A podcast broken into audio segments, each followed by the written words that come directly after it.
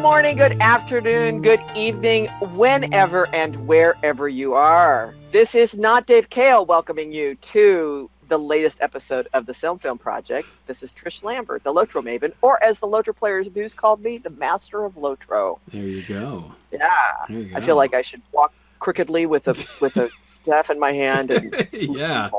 Um, anyway, this is Corey Olsen, that voice you hear talking to me. That's Corey Olsen, the Tolkien Professor, and we are here for another episode of the Silm Film Project.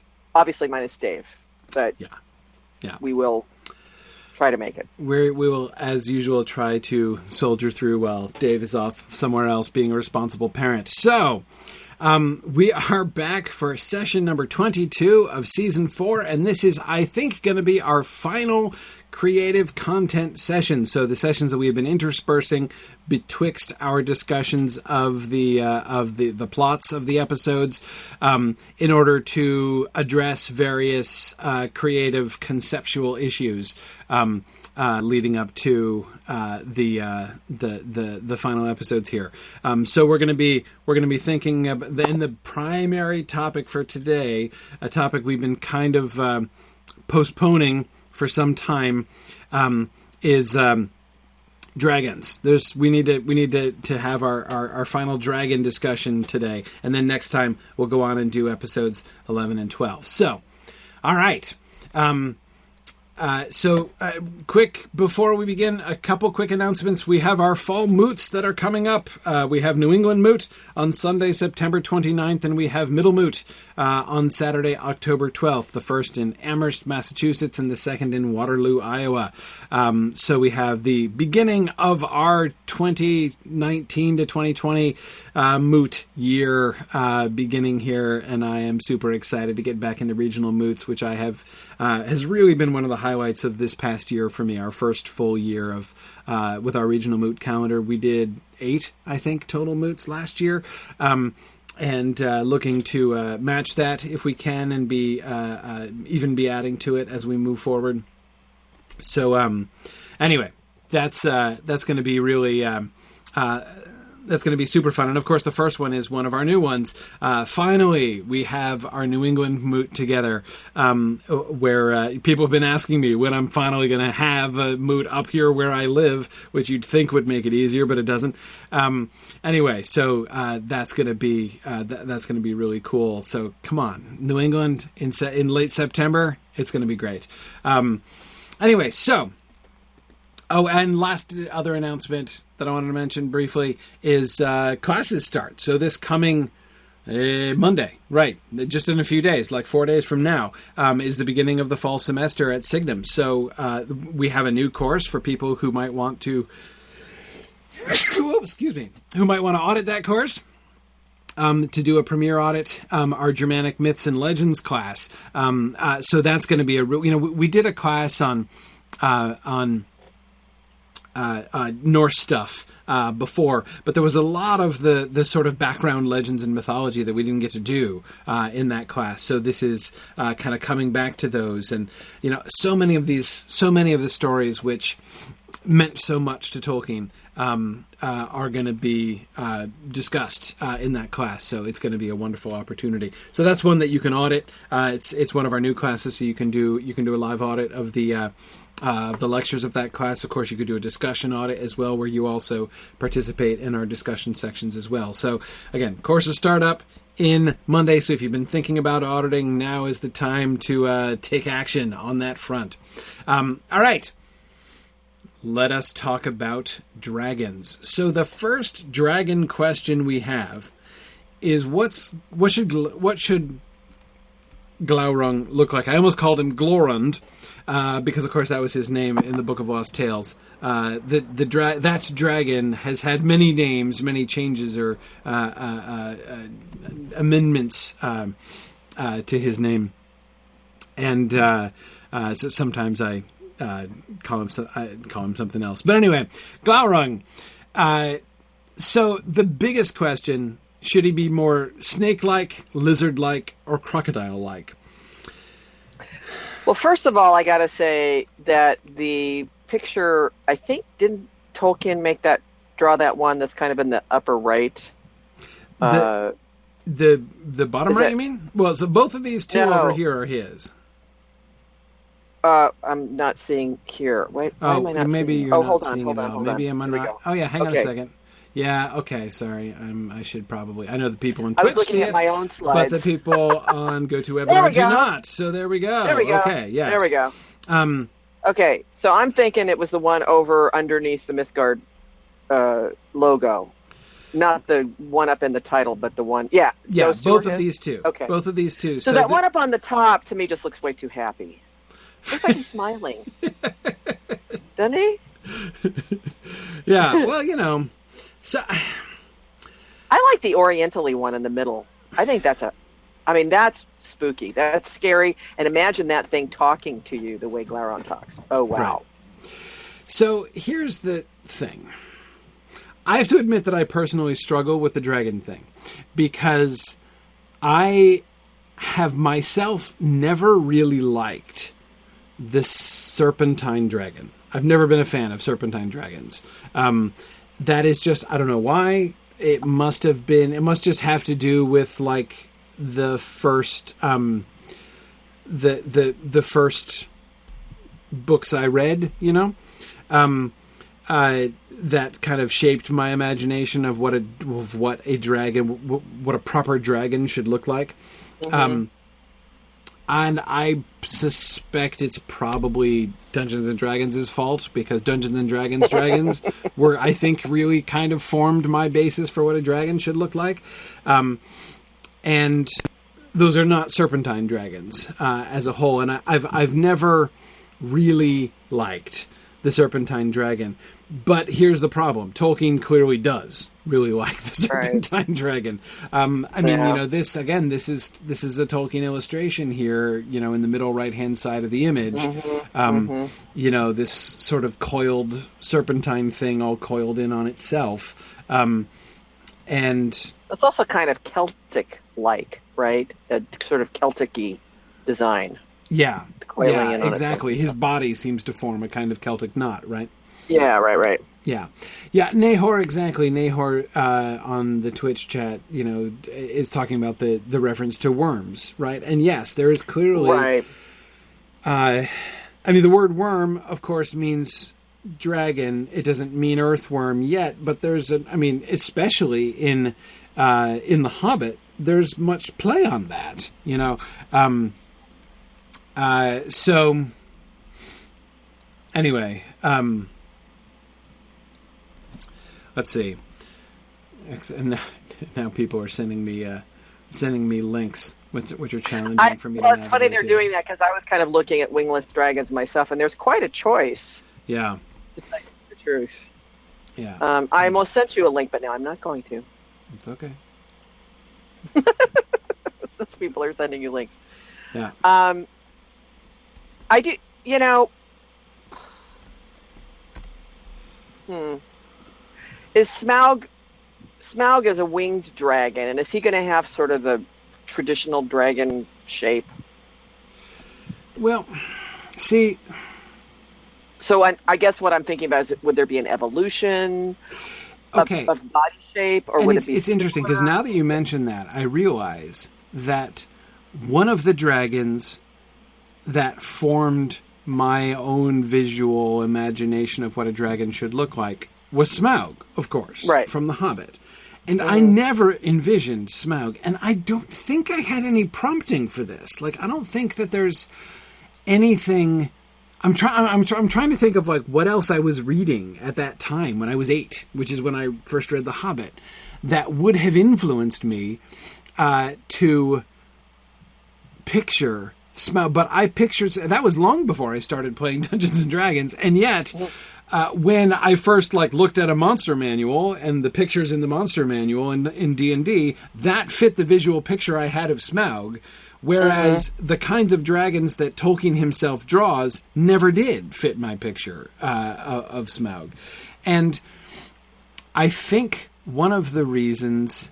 Uh, I don't know the description of the destruction of Lake Town always suggested to me a more ponderous body than the long, sinuous serpentine thing. Again, Right. like, now this picture, the Celtic knot dragon, Trish, as you were describing, which I think is a great Mm-hmm. description of him.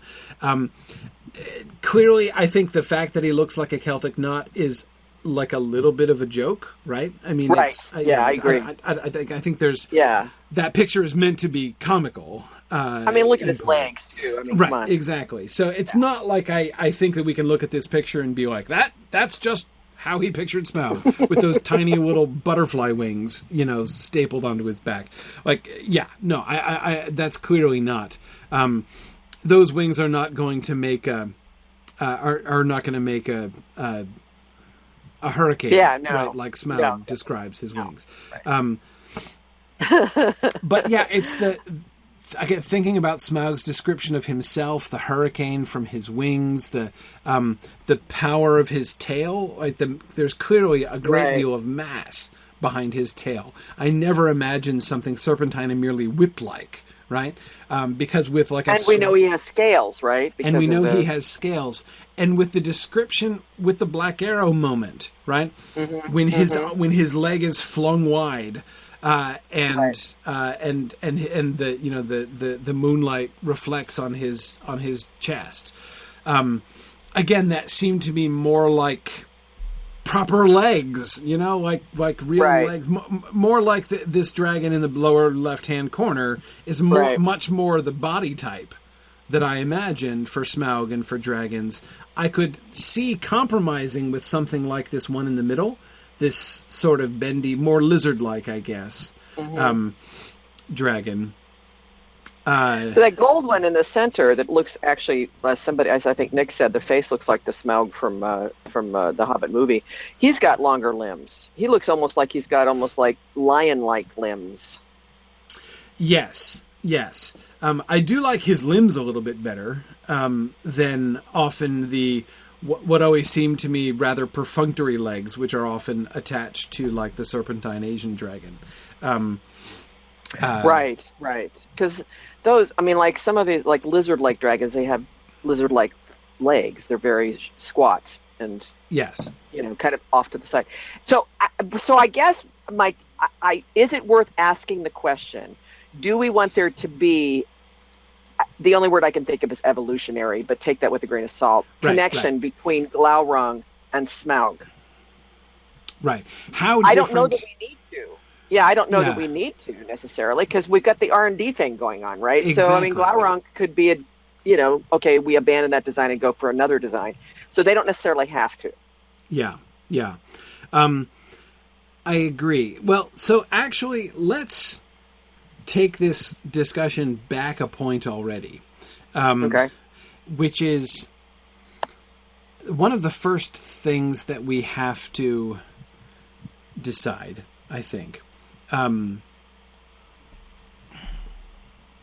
oh, wait, hang on a second. I was just realizing that Chris Graham has probably put his finger on the thing that influenced me. Aha. Dinosaurs. That's what influenced me. Oh, I'm, al- I'm almost sure of okay. it. I'm almost sure of it because I was big into dinosaurs when I was like five and six. I was huge into dinosaurs. Um, and then I read Smaug. So it must be it, my my my picture, my mental makes sense. picture of Smaug has to have been influenced by dinosaur pictures and dinosaur body types that I knew. Right. It's not that he looked exactly like, but I think that's one of the reasons why the like Asian, really serpentine dragon Doesn't make sense. Yeah. resonate. Now, see, with I'm in the same boat because at the age of about four or five, my first dragon was Maleficent when she turns into a dragon in the Sure. Sleeping Beauty animation, right. and that's that's a you know that's a Western Europe. That's a proper dragon. right? Yeah, no, exactly. I, I, yeah, yeah. I, I, I didn't grow up with that. I, saw it comparatively late. I sort of missed it Late, in my yeah, early probably. life. But Well, but, I but I remember when the, the first time I saw it, I found it a very satisfying dragon at the end. Very much fitting my expectations in that way. Yeah, yeah. I mean, it did. Right. Exactly. Yeah. Anyway, so sorry. Thank you, Chris, for mentioning the dinosaur thing because that absolutely, uh, I'm sure, must be what what what influenced me there. Um, And you know, if you think of the Welsh dragon, now the Welsh dragon has wings, but if you think of the Welsh dragon without wings, it still is kind of a lion-esque type body, right? In its in its drawing. Yeah. Well, let's see. Um, okay, so what? But what I was going to say, taking it, where he says Tolkien was spit at his grave if we design his dragons based on Disney. Don't tell him. yeah, don't tell. That's right. Yeah, yeah. it would be a if it ended up looking like the dragon in, in Sleeping Beauty.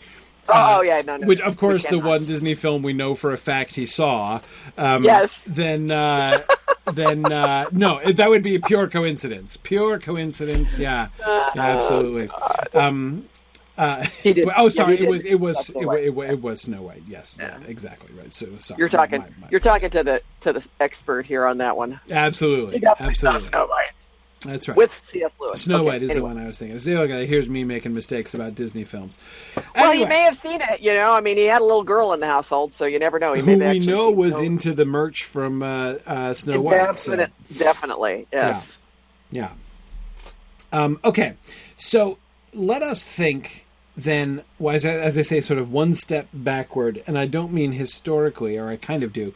I, I mean cause and effect wise. So we need to make a decision first about what exactly, what dragons are, how they come to be exactly. Right. Chris Graham actually asked kind of very point pointed questions, very good questions right there. Yes, about that exactly. Are they independent creations of Morgoth, or are they descended from a common ancestor? Now, we don't.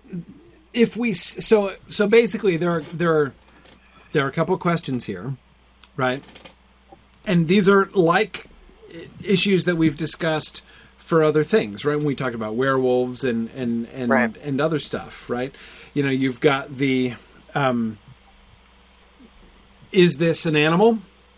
which then gets sort of you know possessed or indwelt by uh, you know an evil spirit of cunning and power Right. or is it an evil spirit of cunning and power which embodies itself or which melkor embodies in a body of you know sort of their own construction um you know or you know something else i mean i don't think um we were having this conversation about wizards, weren't we? Primarily, um, and with drag, you know, we're, we're having a very similar conversation about wizards. That was in this. That was in Silm Film, wasn't it? I think so. Having my traditional problem where I can't remember which series I was having which discussion Yeah. in, but I think that was in Silm Film uh, when we were talking about wizards and what the option for wizard, what the options for wizards are. Um, I myself, I tend to prefer the um, the animal with like sort of uh, possessed by the you know or the evil spirit being sort of forced into or or or sort of trapped within uh, embodied within uh, the body of a beast. Um so because again so one question is does there need to be a, a beast are we starting with a beast just an animal even if it's monstrous right because remember we've got still we've still got those you know those those those monsters of of of of horn and and uh, uh you know all of those uh Claw. beasts Yeah. right? Uh, that many of most of which were killed in that first battle, the the you know the war to begin all wars, but not all of them. I mean, we can always keep some of them around. Uh, horn and hide, yeah, that was the other word I was looking for, Marie. Thank Oh you. yeah, horn. It's yeah. horn and something or other. I know those, and they're, they have something else besides and horn horns. Yeah, exactly. Um, uh, right. Yeah, Nick points out that the Watcher in the water seems to have uh, made it through. Okay. Yeah, exactly. Um, so, so when we show, to the extent that we do show anything of the dragon process, maybe we show the process later after the Gla- the uh, Glaurung reveal. That is when uh, when more dragons are being made down the road. Um, uh, uh, s- presumably, uh, as we know, dragons, subsequent dragons at least, do breed, uh, and even Glaurung seems to breed. Therefore, it would seem that at some point Melkor had to develop a Mrs. Glaurung for uh, breeding purposes. Um, yeah, yeah. Yeah, so Marie, yeah, so Marie, we agreed that Melkor had access to prehistoric beasts in season one. Right. So right. certainly dragons could be based on dinosaurs; they don't have to be. No, and when I say that, when I'm thinking about those old monstrous beasts and stuff that we had earlier on, I'm not using that to say like it should totally be you know a dinosaur body type that we're working off of. All I'm saying is, do we want to have? Are we imagining Melkor taking an animal? and putting a spirit within it and modifying it perhaps in some ways. Um, just as the orcs were physically changed as well, right? When when uh, when Morgoth took a hand there, um, or do we are we more imagining the physical form of the dragon being kind of built from scratch? Do you see what I mean by that? Yeah. Um, I, I don't know that either choice necessarily forces us in one direction or another, because um, we could easily take a giant serpent, just a snake, like a, a an enormous, monstrous snake, um, which is then invested with this powerful evil spirit, and uh, and and which he then changes, and it becomes, you know. Uh, more powerfully armored, and of course, obviously, it has now the spirit, uh, the the strength of will, and the cunning mind, uh, and the power of speech. Um, but and of course, the f- physical changes. So it could be a you know just just a snake, like a giant snake, which he gives legs to, you know, and and makes it you know shapes it so that it becomes not only a serpent, or um, we could uh, we could have. Um, we could have it be more a, a, a, like I said, more of a dinosaur-ish type creature, um, something more lizard-like, something more in the giant lizard direction. Um, like a chameleon. Yeah, yeah. With those eyes that go all over the place. I'm kidding. Almost, but not much like that. yes. Exactly. Uh, so yeah. Have we? This is probably you guys are going to poo-poo this and boo me out of the room, but I mean, could it be one of the Maya that follow Morgoth that volunteer and say, "Put me in, coach. Put me in." See, I to tend to think that the- Glaurung himself should be uh, a very a, a pretty high-ranking dude. You know, I don't think that Glaurung should just be a jump Right, up not- animal. he's not like a pet or something. Yeah, right, exactly. No, he's. Yeah. Uh, um, I mean, uh, Glaurung is minimum Cool. right? Minimum on the sort of social par of you know Tevildo and Draugluin and Thuringwethil, Right. Right. Um, Right. Maybe not quite at the Sauron level, or but not far below him. But pretty, cl- yeah, pretty close. I yeah, would think exactly. Um, so, so yes. I mean, I think that would make it pretty interesting. And also, you know, a Maya would have that kind of ability to persuade and enchant and all that stuff. You know, I mean, all the stuff that he does is pretty pretty Maya-ish. hmm hmm Yes. Well, I mean, certainly the the level of intelligence and deviousness and that, that the whole the force of will, right? This is not just Gla- Glaurung is not just sentient. You know, like the, it's not just that this is a rational creature that can talk to you, right? I mean, he has a powerful will which he imposes on others, right? To look into his eyes is to risk Right. uh, I mean, you know, and, and of course we we see, you know, the distant echo of this, um, you know, in the uh, you know the very different frame of the Hobbit, right, with Smaug's rather overwhelming personality, right? That that's an element of dragon lore, which clearly Tolkien was incorporating this idea of the the effect of the presence of the dragon and its ability to enchant and even to some extent to dominate your will Right. um, as like he just Glaurung absolutely lays the the whammy down on Nienor, right? Um, you know, in uh, and, and and and on Turin as well, right? When Right. he when Turin is like frozen there, and you know all this stuff happens while he is like locked and immobile and things. Um, I think Nick has a really good idea because it reminds me of what we did with Shelob, where we had Shelob originally in a different form. We met her in a different form. Um, he said, "Wouldn't it be cool if we introduced the character and watch his development into the guy who becomes Glaurung?" So it's so like this Maya is in a different form, and then he is the one that inhabits this this new body or whatever you want to call it. Yeah, yeah. Oh, was a joke. I thought it was a good idea. it is a good idea. The only issue, of course, is that uh, it's a little late We'd in the to game to. it, yeah, to- yeah, we, we, we- now the exactly. other thought I to had, and this is re- I'm really out there, is you know how when Saruman dies, we got the little wind, the thing comes up and the wind blows it away. Okay, Glaurung dies, something kind of similar happens, and lo and behold, when Smaug, when we see Smaug, there are some things that Smaug says that make us think, hmm, that's interesting. I wonder Mhm. if it's the same Maya. Hmm. Hmm.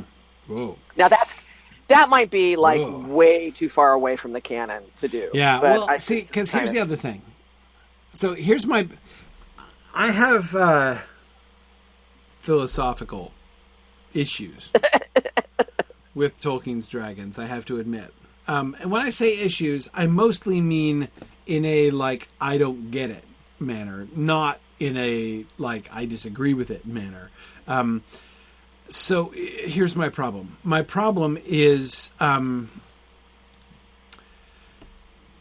uh, my problem is that they breed intelligent children, right? Mhm. We only have one example of an embodied Maya who breeds and who begets creatures like unto himself in like spiritual kind. You see what I mean? Um, Who are you talking about? uh, uh, I'm talking about um, Melian, right? Uh, Mel- Oh, Mel- You Melian really threw me with that. with the begetting, yeah, exactly, there. right? Yeah, sorry, sorry, because I'm thinking of Glaurung. Uh, but Melian is the only example that we have um, of somebody who breeds successfully that way. Sentient children, because Shelob breeds. Exactly. Now, Children, Shelob's not- children are they can talk, right? They have they're, That's they're true. rational, right? Um, uh, and I don't know. Maybe it's not different with Smaug. You know, maybe it's not different. Um, Oh, you mean as a, as an offspring? Right. Is is Smaug to Glaurung really I, I feel like it's different. I feel like Smaug to Glaurung is different than Mirkwood spiders to Shelob. That Right. feels different to me. Uh, but maybe it's not. Maybe it's not as different as I think it is. Um, Well, that's one of the reasons I was kind of in love with this idea of a, a, a weakened Maya. The Maya that was in Glaurung becoming weakened as a result of dying, and then eventually, you know, Smaug is that. Because then, you know, like nobody said Ancalagon the Black was smart. He's just a dragon. Nobody Right. talked about. He doesn't talk that we know no, of, well, right? he doesn't get any lines, but he's not around for all that long. um, But I mean, there's no intimation that anybody other than Glaurung and Smaug actually speak or right. have. But like, again, the fact that Smaug does is the thing that to me implies it because he's a distant Right. descendant, and so presumably he's not like a freak who like alone can talk of all. I mean, I think all the other worms talk too. No, in fact, we know they have to because all of the. You know, think of all the sayings that Bilbo has gotten from his dad. You know, all the Oh. stories that he's heard about dragons, all of which imply the same kind they of talk. thing. Yeah. Yeah. Um. Uh. Yeah. Exactly. So I saying the same thing. we're talking about then it's ancestry. I mean, it's this is like he will be the father of all dragons, basically. Kind of. yeah. No. More or less. Glaurung will be the father of all dragons. I like Rhiannon's suggestion that Mrs. About- Glaurung is yeah. just a monstrous animal, Yeah. and that that's explicitly what we know. Um, Shelob did right. You know, Right. Shelob mated with other monst- other monstrous Right. creatures in spider form, and there's no clear sense that they were, um, Right. you know, Sentient or like she. Yeah, exactly. speech or anything. Yeah. Um, but yeah, so no, I would think that he. Probably had to take a shower after. oh, God. Actually, I figured Glaurung probably had a harem. right. creature. Who, you know, I'm not sure I'm wanting to picture this. Actually, uh, I think I think I think I've, I've I think I've approached as close to the details Okay, of this situation got as far as we want to go I with really that, right? go. Okay, okay. Um, Boy, Dave, Dave should be sorry he missed this. Yeah, he really will. Yes, as Marie says, let, let us draw a veil over Yeah. the actual breeding program Okay. itself. But yes, the so okay, the the breeding with you know if Mrs. Glaurung is a is a is an, an, another animal of the kind of the species that is the originator of Glaurung before he was invested right. with power Right. um, that would make sense, and it would also make sense of why th- his offspring are lesser than he. They would have some of his spirit in them, but I mean, I think we just have to run with that. So, because let's think about this: we get so few examples of creatures of this kind breeding. Um, Except that's not quite true, is it? Glaurung, or not Glaurung, Draugluin breeds. He's the father of werewolves. That's Um, right. So, um, and Robert, I was thinking of the Eagles too. We don't know about the Eagles. We, We know don't really talk about that. I think we assume that Thorongil is an ancestor of the Eagles at the Carrick, right? exactly, exactly. Yes, yes. Um, I, I always assume. I mean, but we don't know, right? We don't know whether or not, like, the Eagles of Manwë were they always plural? Like, did he just make a bunch of? Is Thorondor merely the greatest of the pack of eagles? Is pack probably not the right word, but you know the the the. But what, you don't have a flock of eagles though. That doesn't make any sense either. What's the word? There's is there a collective noun for eagles? I don't even know. They're solitary birds, so oh, you no, never they're use it. solitary. I think But, you don't um, even uh, facts. Squadron of eagles? Is that seriously, Robert? Is that is that is that really the word for it? That's kind of awesome if it is. That Anyway, would be cool if it was. so does um um does Manwë make a? It's just a suggestion. I like it. I like it. Um, so d- does he make an entire squadron of eagles? Um, they do air shows at the at the yearly festival. but the the the first eagle squadron, you mean? yeah, they do V formation. You know, they do like tricks in the air and stuff. Yeah. Wait, Stephen says the plural of eagles is convocation. That's interesting. No, seriously. Really? Convocation? No, Rhiannon According to Wikipedia, yeah. a According group to of Wikipedia. eagles is a There we go. convocation. Ooh, that's kind of cool. I like that. Convocation. yeah, Um, we'll have to remember that because that should be the name of one of our episodes that have eagles, a lot of eagles in it. Like later, we should mention convocation. Convocation, absolutely. Yeah. yeah. Um, well, I like that, of course, especially with the connection just of learned that- Manwë. I the just of learned that. I Manwë did not summoning know them all together, right? Yeah. Anyway, so okay, so my, but again, but the, but the question is, does Manwë like the first generation of eagles is is Thorondor is is it just Thorondor at first, and then he begets the other eagles, or does Manwë start with the whole convocation of eagles? Well, the the trend seems to be you start with some, you know, father. You know, you got Durin, you got Thorondor, you got Glaurung, you got Shelob. It's like there's a single, you know, there's not even a couple. It's just one, right. and then they have kids. So I don't know. I mean, Right, I well, would- this whole breeding with non-sentient animals thing seems to be, you know, like a thing. what you do, right? You know, when you're when you're a solitary, you know, magical creature, smart Like, animal, yeah. exactly. Not exactly online dating sites, you know, for No, creatures in that situation. Um, uh, yeah. So, um, yeah. And by the way, uh, the answer to the question is Gwaihir a first age creature? Yes. Yes, he is. Um, Is he? yeah, Oh, okay. Why here Landroval, and Meneldor are there. Are like, all first that- age? Like the the same eagles, the exact same eagles that pick up Frodo and Sam That's pretty from awesome. Mount Doom, pick up Beren and Luthien from the Gates of Angband. I've met Um, those eagles. I've done stuff for them. There you eagles. go. I know, right? It's so fun to meet them in game, and it's such a celebrity moment. Um, Awesome. but um, yeah, okay. So Robert, I agree. It does seem, uh, and Robert's a great way to say it. Based on all these things that we've been reviewing, it does seem that sapience is inheritable Yes, I in agree. Arda. Spiders, eagles, dragons, and Ents. Ents. Um, now Ents, mm, no, I mean we have to put Ents in the same category because they're the direct parallel to the Eagles, right? Mm-hmm. And I tend to think that the dragons are something like a direct parallel to uh, the Eagles, right? In fact, I kind of like the idea of. Uh, I mean, we wouldn't exactly show this, but you know, Thorondor shows up when Thorondor shows up. Um, uh, well, no, he would have met him before because we did have eagles involved in the first battle, right? Didn't we? In the first age, we had eagles involved there. Uh, uh, Yes, during- I, we did. I believe. yeah, didn't we we did. Okay. Yes, All we right. did. Yeah. So, all right, because I was thinking if uh, I was forgetting that, so I was thinking, hey, if Thorondor rescuing Maedhros and uh, uh, and Fingon is the first time Melkor sees him, then that would be an interesting, like, Yeah. you know, him taking notes and and saying, "I'm going to make me one of those." Except, Yeah, I want one know. of those. Hey, I want to just uh, commend you for your graciousness. And when I called Thorondor Thorongil, you didn't say anything. hey, you know, it's, it's like, oh, goodness. Thorongil, Thorondor, let you know, It's potato, much- potato. It's pretty exactly pretty much the same thing.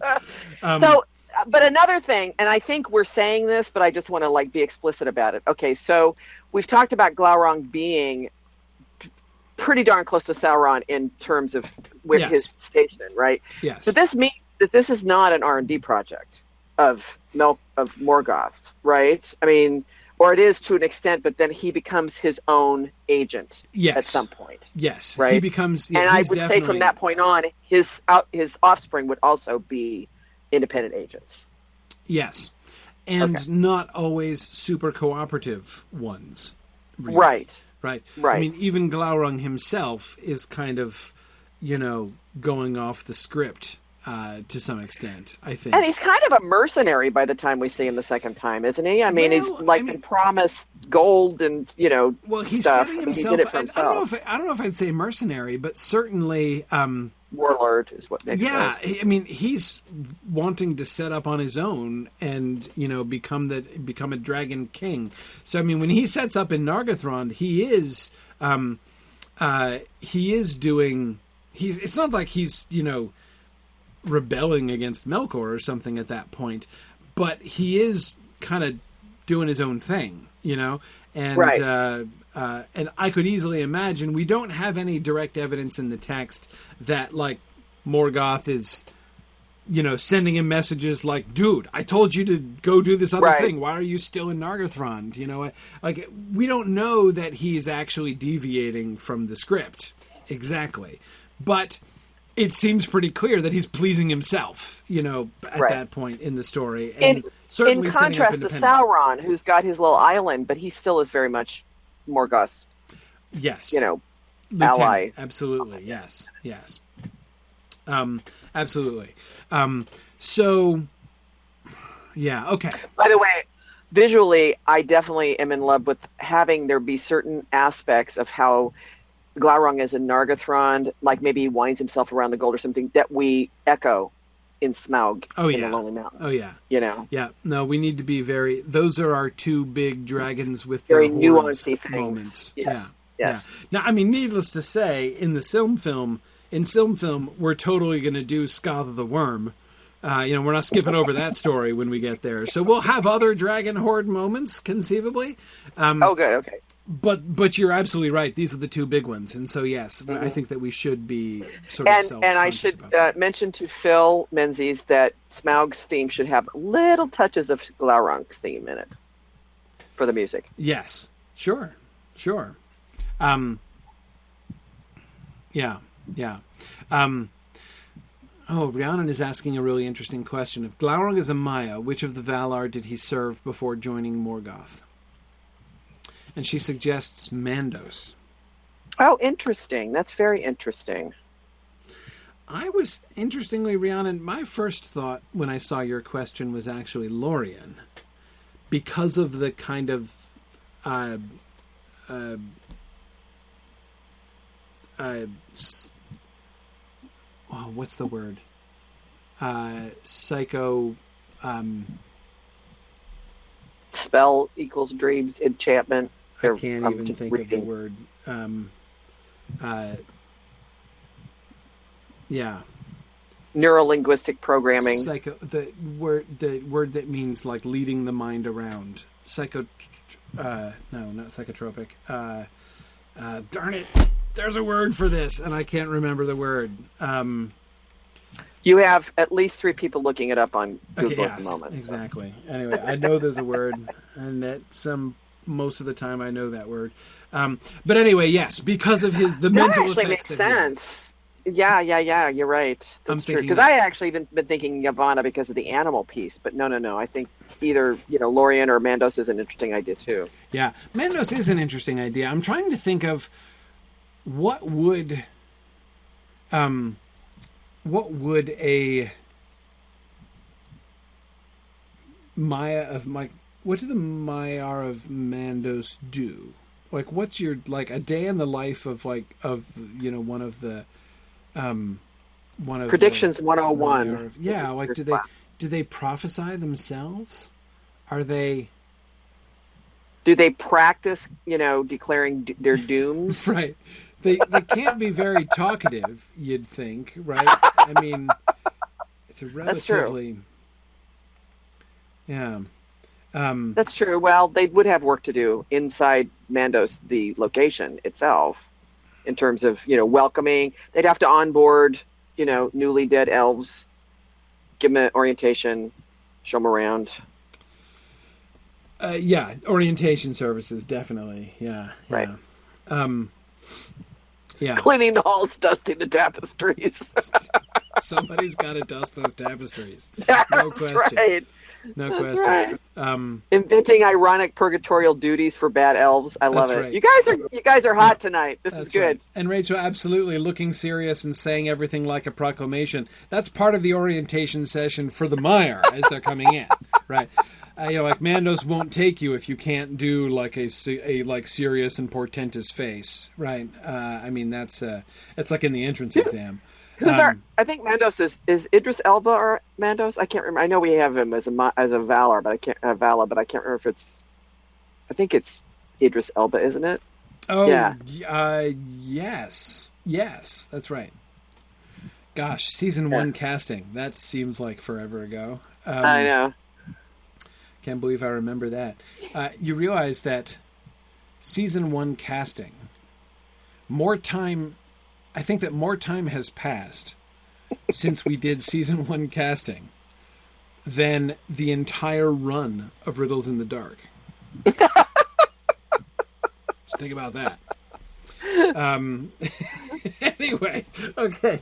So, But I know. I'm pretty sure it's Idris because I I remember having this mental image when we decided he was going to be Mandos. I literally had a mental image of him delivering the Doom of Mandos. It was like that would Yeah. be awesome. Yeah, no, I agree. That's great. Okay. Um but yeah, I kind of like Lorien. I don't know that it necessarily uh Yeah, you're right, Rhiannon. Tapestry reading would be one of the things that they would do. Yep, sure. Sure. Um Do you like Lorien better than Mandos? I think I do. I think I do mostly because it's what I like about the kind of and there's there seems to me a very attractive anti-parallel between what Glaurung does to people and what Lorien does to people, right? You know, Lorien is the place of dreams and rest and healing, right? Where you come to enter this, you know, space of peace and of health uh, and of, of of of growth and and of recuperation. Um, to uh, so you're kind of taken out of yourself, right? Mm-hmm. And taken into a place of again like peace, comfort. Uh, Glaurung takes people out of themselves too, but he takes them out of themselves in order to put them in a place of like horror and confusion. Um, right. And you know the way that he brings not only, um, I mean, he is. I mean, certainly in Nienor's case, and even you could argue in Turin's case, he is like the bringer of, you know, psychological disease, you know, uh, disorder. Um, in Right. uh, you know, so he he is he is associated with like the unwellness of the mind, you know, um, uh, in a, a way which, um, um, yeah, um, exactly. So I, I, that's why I, I, I, I, I kind of like that. Um, I kind of like that that parallel. In some ways, it's uh, perhaps almost too much on the nose, but I, but it's okay. I don't mind that. Um, you know, the, the kind of simple reversal that that would be, especially since Lorien gets so little play anyway. Um, that Yeah, kind that's of true. remember what Lorien does is not a terrible moment here. No, that's Uh, true. That's uh, true. Not a terrible thing to do. And hey, it gives uh, uh, Phil an opportunity to, uh, you know, bring out his Lorien, dust off his Lorien theme, which uh, That's right. you know, the, That's uh, right. Uh, So I, I'm a little still, just a itty bitty still stuck on the Eagles. Let me just ask this question. So do Okay. we think Olórin knew those guys over in uh, Whatchamahoozy? had to, You know, like, yeah. So they were buddies from back then, right? I mean, that's how he knows them. yeah, um, Okay. had to have, had to have, yeah, yeah. Um, which does really put uh, Gandalf's friendship with the Lord of the Eagles into context, right? They go way, way, go way back. yeah, way back. We've been hanging since like you know the timeless halls, basically. Yeah. you know, and- right. Yeah. uh, the music. yeah, Right. I- well, I- yeah, not quite. Well, maybe no after the music, but yeah. yeah, Yeah. Yeah. Absolutely. Okay. Um, yes, exactly. So okay. Uh, so we have. So I think we need to. Now we've done this already once with Boldog, right? In the case of Boldog, and I guess we did it before too with Draugluin. Maybe did we do Werewolf Creation on screen? I don't remember if we did Werewolf Creation on screen, but I know that we did.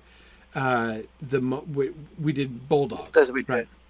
So we did. we already have precedent for um, which which so the Boldog precedent has established the fact that there are various other spirits other dudes right lesser than sauron who are allies with and helpers of morgoth. We're not following all of them right but uh, uh, and we don't even see all of them necessarily. Um, but there's um, there's more people involved there, right? Um, uh, okay, so bringing forward another one of them, like we brought forward one who was Boldog, um, bringing forward another one who's going to become Glaurung, not impossible, right? You know, we have some precedent for that. Um, we'd want to make it look a little different, of course, but that's not too hard given the difference between Boldog and uh, Glaurung, right?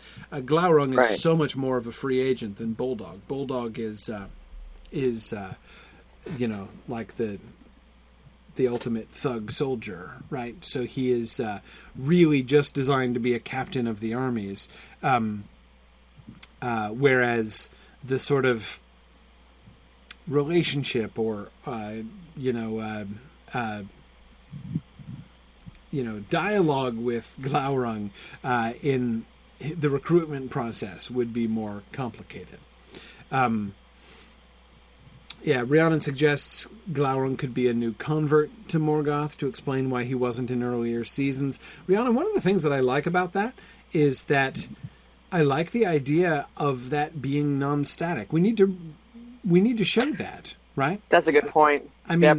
like we know, for instance, Saruman, right, very famously, is mm-hmm. going to, you know, we're going to see him fall into evil. So it is certainly not like, you know, everybody who's ever going to ally himself with Morgoth is already there, right? Uh, you know, so yes, the idea that there are people who are joining the dark side uh, all the way through progressively it's not a bad idea, I think, to remind our audience that that's a thing that happens.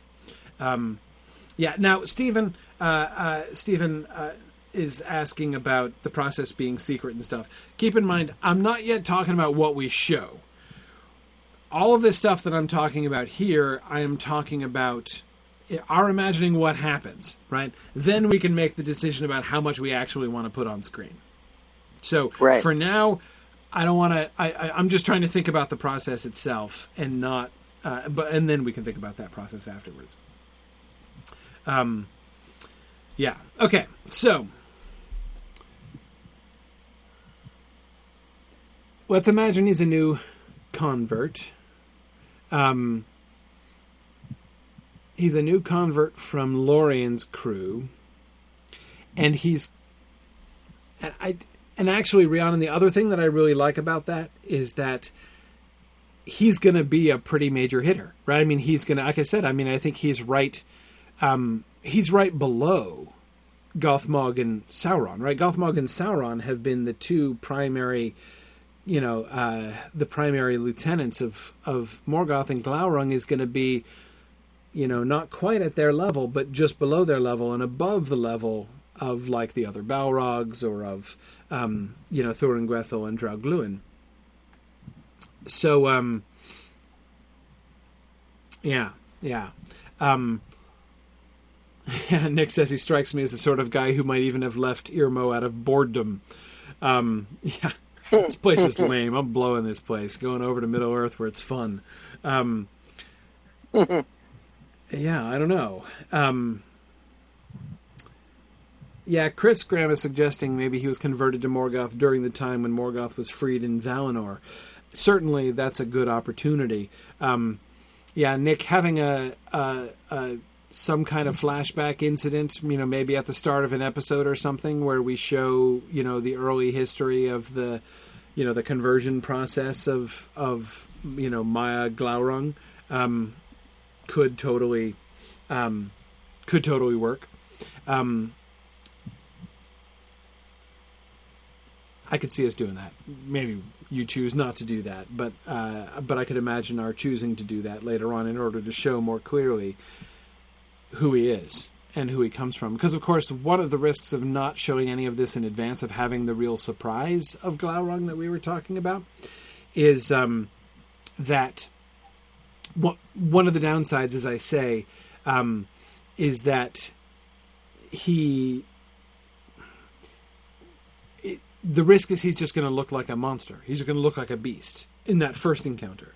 Right by the end of season four, when he comes breaking out, and he the thing we have to be careful of is to not make it just look like he's an irrational mm-hmm. animal, you know. Mm-hmm. Um, mm-hmm. But um, anyway, well, but, but again, we will talk about the disclosure of this stuff, about the reveal afterwards. But first, let's just work it out ourselves. Okay, so we've got.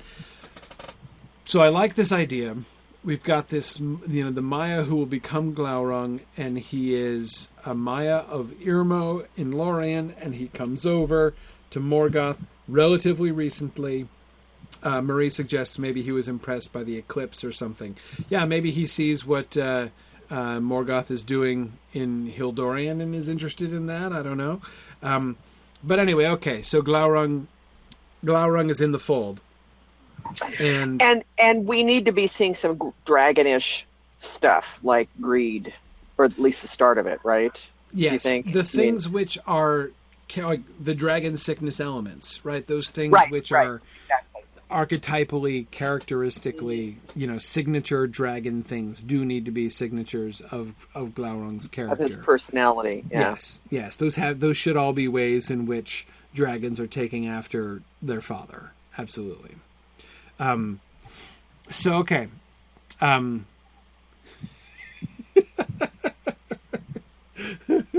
Rihanna, I'm surprised it took this long. Rihanna was saying that Glaurung could explain how he was converted to Morgoth's side to Angrod, and that's uh, uh, you know,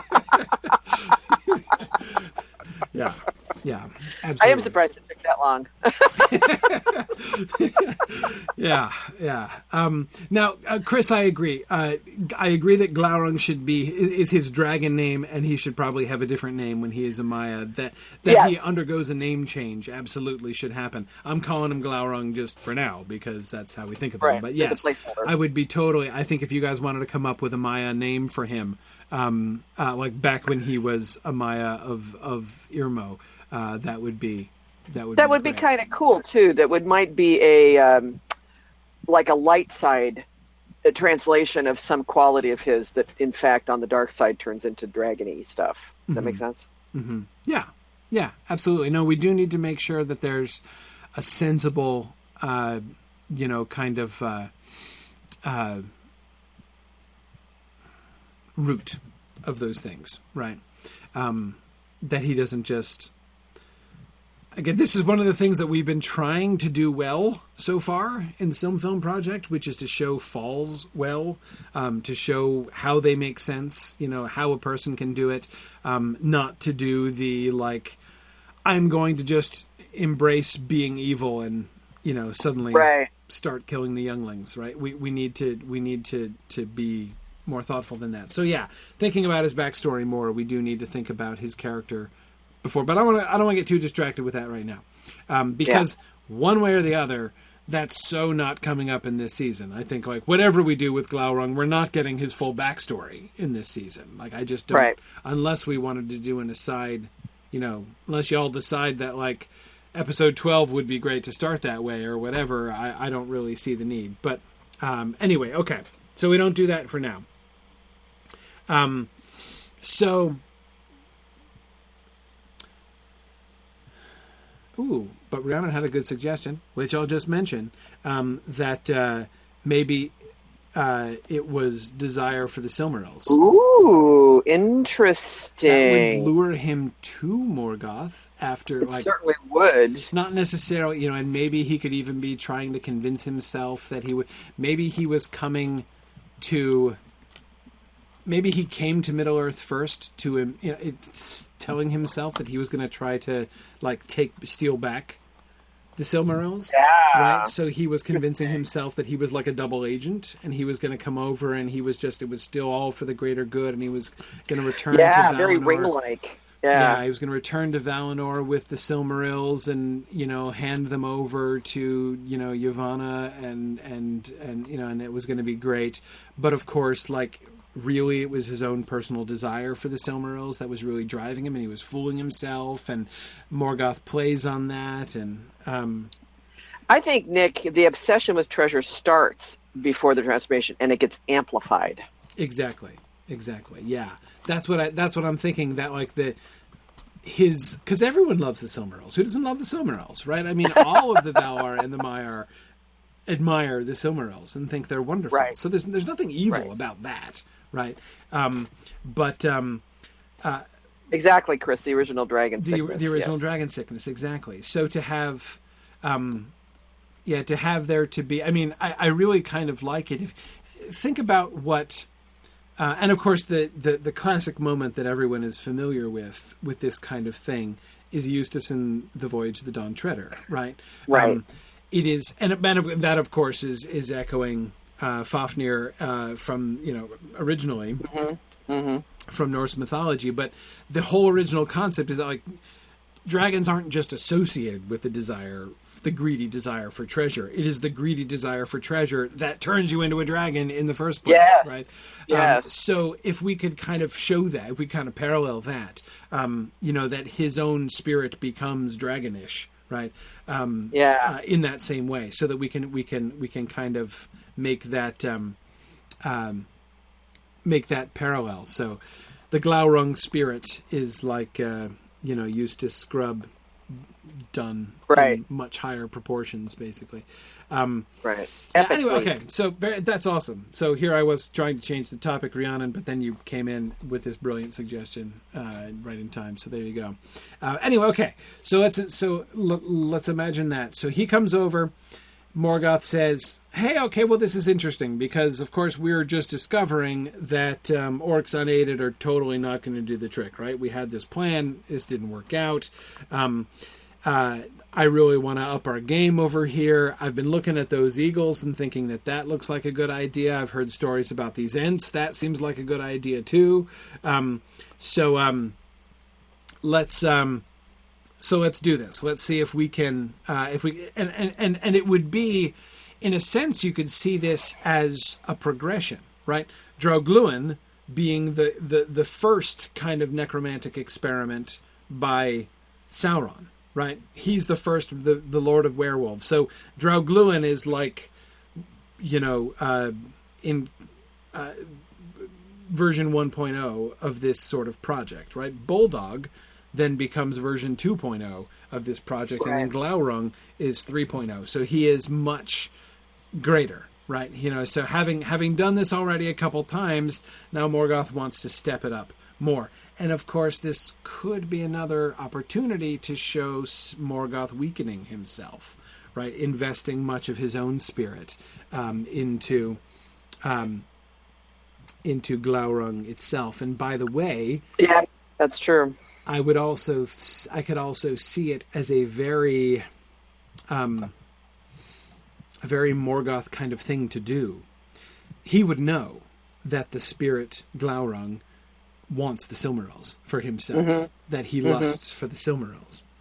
And he, Morgoth, would have no truck with that, right? Because he has claimed the Silmarils for himself. So on the one hand, he would exploit Glaurung's desire for the Silmarils in order to complete his corruption, right? Right. But then after he's completed his corruption, I think he would want to punish him for mm-hmm. seeking, for desiring, you know, for his mm-hmm. intention to steal the Silmarils from Morgoth. And so I would think that Morgoth, as a kind of punishment, retribution, right, putting Glaurung in his place, would, mm-hmm. in the moment when he becomes a dragon, would like fill him with this, you know, basically be cursing him right? With this mm-hmm. never ending, this like this never ceasing never desire in lust for yeah. treasure um, which will without, never be filled and never surcease, be satisfied. Right? Is that right? Without mm-hmm. surcease. Yeah, is exactly. that the right way of saying it? Exactly. yes. Um, yeah. Yeah, yeah, uh, I like that. Yeah. It's uh, completely like in line with just what Morgoth would do. Yeah, exactly. I think that would be um, exactly. JJ says if any punishment could be greater than seeing them in Morgoth's hand. Exactly. exactly. Um, Yes. Uh, now, Rhiannon asks, where would the fire breathing come from? That's an excellent question. Maybe, Rhiannon, maybe that is. May, maybe that's Morgoth's gift. Maybe that's how we can show Morgoth investing himself, right? Um, the evil will, the uh, manipulation of other minds, the manipulation and domination of other minds, all of that stuff, that's like Glaurung's native thing, right? That's his native right. power.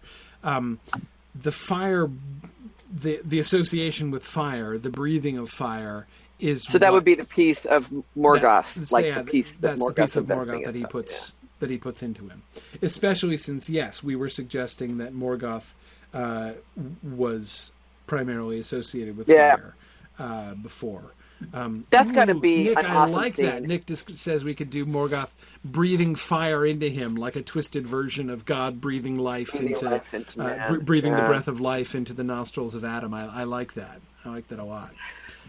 The scene is going to be awesome. Morgoth's going to have some awesome dialogue in this. Yes. You know, I mean, I could just see him doing this almost like you know you you thought you know you thought you could come and do this and I was on to you the whole time, and now this is going to happen to you, and the curse is going to be awesome. Yeah. Well, I mean, to and and, and that would be at the end, right? So he would, yes, he would start off with just like right. what, like blessing upon blessing, like I shall be yes, yes. strong, and I shall you shall you know unleash fire, and you know you shall have my fire, which you shall unleash on our enemies, and and you shall be you know one of the the, the, the greatest of my servant, and then as a writer, right? He's like, right. oh, and P.S. Right. I curse you with oh, this unquenchable desire, you know, which you will never fulfill. And yeah, yeah, exactly. That's um, right. For even having the least thought of taking the Silmarils. Yeah, yeah, absolutely. Um, yes. Um, uh, and Nick, exactly. It does explain how Morgoth and Glaurung are not like on the same page from day one, right? I mean, like w- what we're going to see at the end of season four is Glaurung misbehaving, right? Uh, you know, so uh, uh, yes, definitely, definitely. Michael is crossing the streams here. He says breathing fire is more Morgoth's spiritual boulders. exactly, exactly. Just as Gandalf amplified the flood with the spiritual boulders, so that, that is exactly perfect parallel, Michael. Um, uh, yeah. I had to explain the spiritual boulders to Matthias this yeah. week because oh, people are, people have made a, a, couple spiritual boulders jokes in the chat during his stream, and he was so confused. Oh, and I'm like, let me confused. explain the whole spiritual boulders thing. Yeah, anybody um, that hasn't exploring Lord of the Rings it, there, I think there's several episodes actually that cover the spiritual boulders. There are. It comes up a couple times. It's it, it, it it's it's a Ford of Bruinen, the flood at the Ford of Bruinen. It is going issue. to stick to you like that poor dead Huorn's going to stick to Grifflet. yeah, it's okay. I'm fine. I'm fine. um, uh, yeah, cool.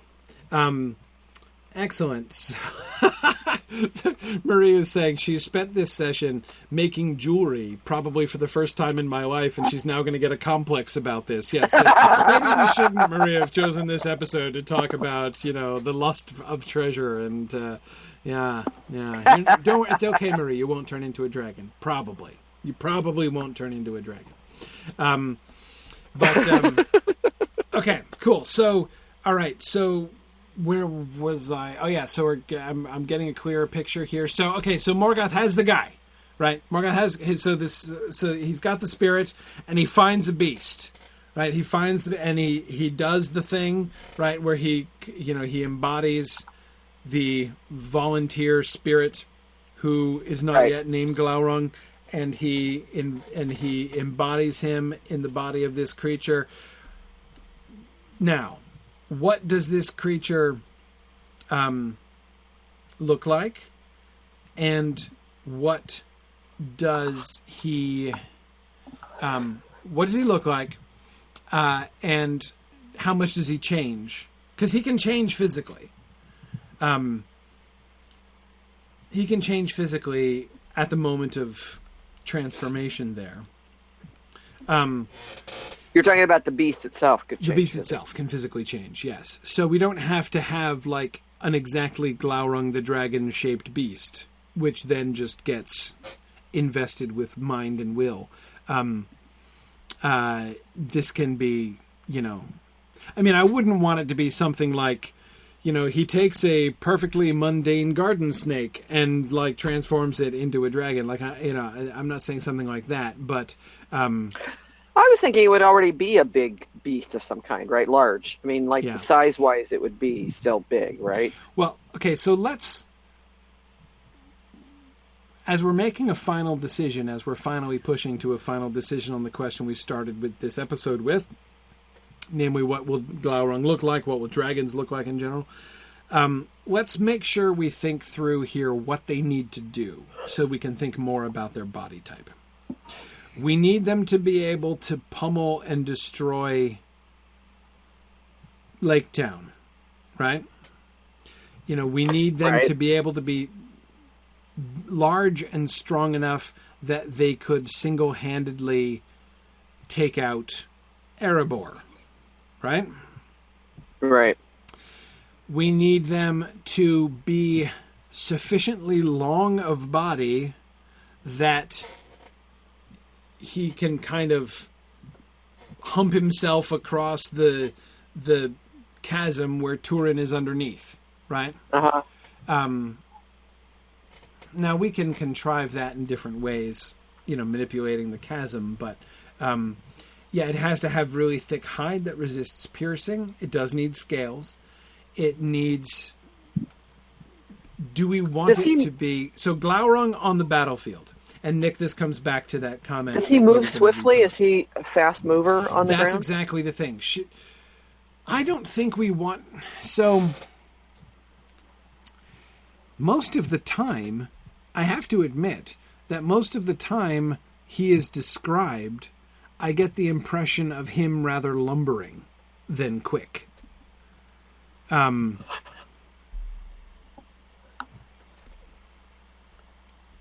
I mean, most of the time we see him m- most of the time we see him moving. He's not super fast. He can move quickly. Like I'm thinking of the when Turin stabs at him, he pulls himself back really quickly. Uh, you know, like he dodges. Yeah. Um, but that doesn't mean that he has to be fleet of foot. He does run ahead of the flames in the Dagor Bragollach Rhiannon, but there he can build up ahead of steam. That doesn't, uh, you know, he can get rumbling downhill at a pretty fast pace uh, without necessarily being quick and agile. And that wouldn't necessarily be representative of his normal pace. Right, right. Um, yeah, so the more I think about it, the less the kind of really rapid, almost twitchy movement that like a, a small lizard can do um, doesn't fe- doesn't seem like No. Glaurung. Um, yeah, he does definitely need to be able to shuffle. I mean, we can't make him like waddling along in front of the flames of the Dagor Bragollach like a crocodile. I know crocodiles can move pretty quickly, but not for miles and miles and miles. Um, I would also think that he's big enough to even even just taking like one step or a set of steps, he covers an enormous amount of, you know, length, just because of his size. You know, Yes. He, I also think by the so I also think that he does his belly does not drag on the ground. right. I think that you could. I mean, he's got some. I think there should be some clearance between his body and the ground.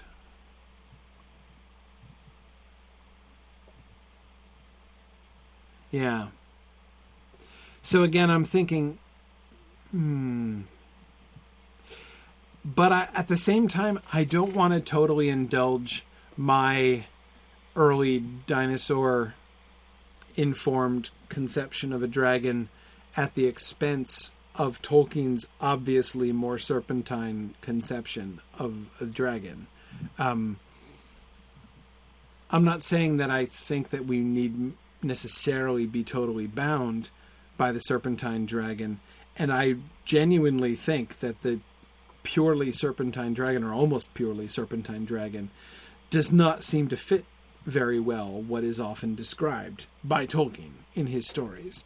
Um, in particular, it is much harder for me to imagine a purely serpentine dragon doing to Lake Town what Smaug does to Lake Town. Um, but um, but yeah, Here, check so out check out. I, I'm put I'm putting something into chat here, and it's the second image that's on. Oh crumbs! Where? Let me. Okay, that should be it right there. I hope. Hold on.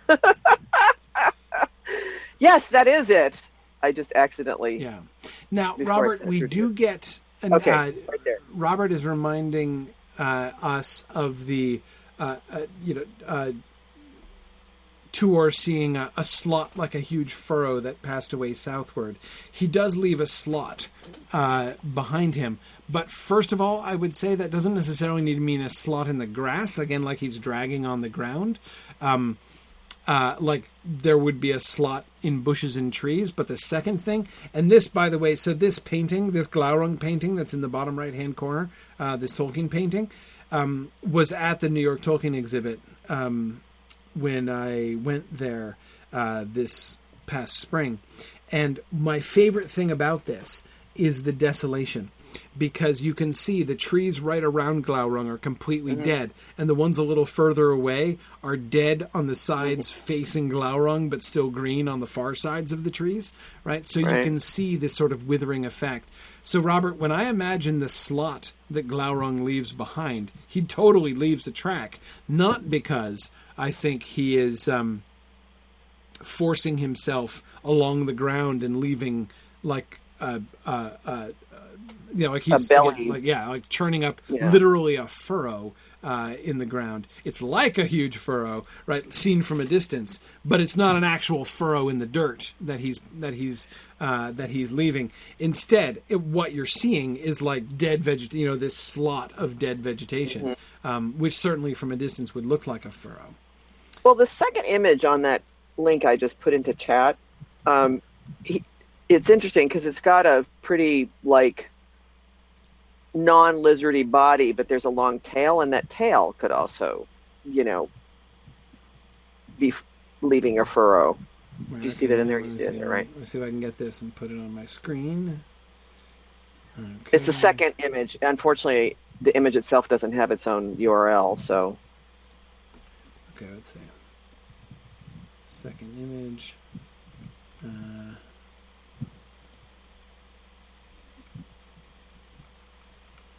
oh wait, no, I'm getting the second image. I'm getting one looking like a bird. Um, oh no, second scrolling down. Sorry. So scrolling down. Yeah, yeah, yeah, yeah, yeah. Right. Uh, Right. hang on a second. Let me find that there. Sorry, I'm making okay, you do. Got it. All right. Hang on a second. Let me pull this over. You're gonna do some magic. Yeah, well, not exactly, but okay. Here we go.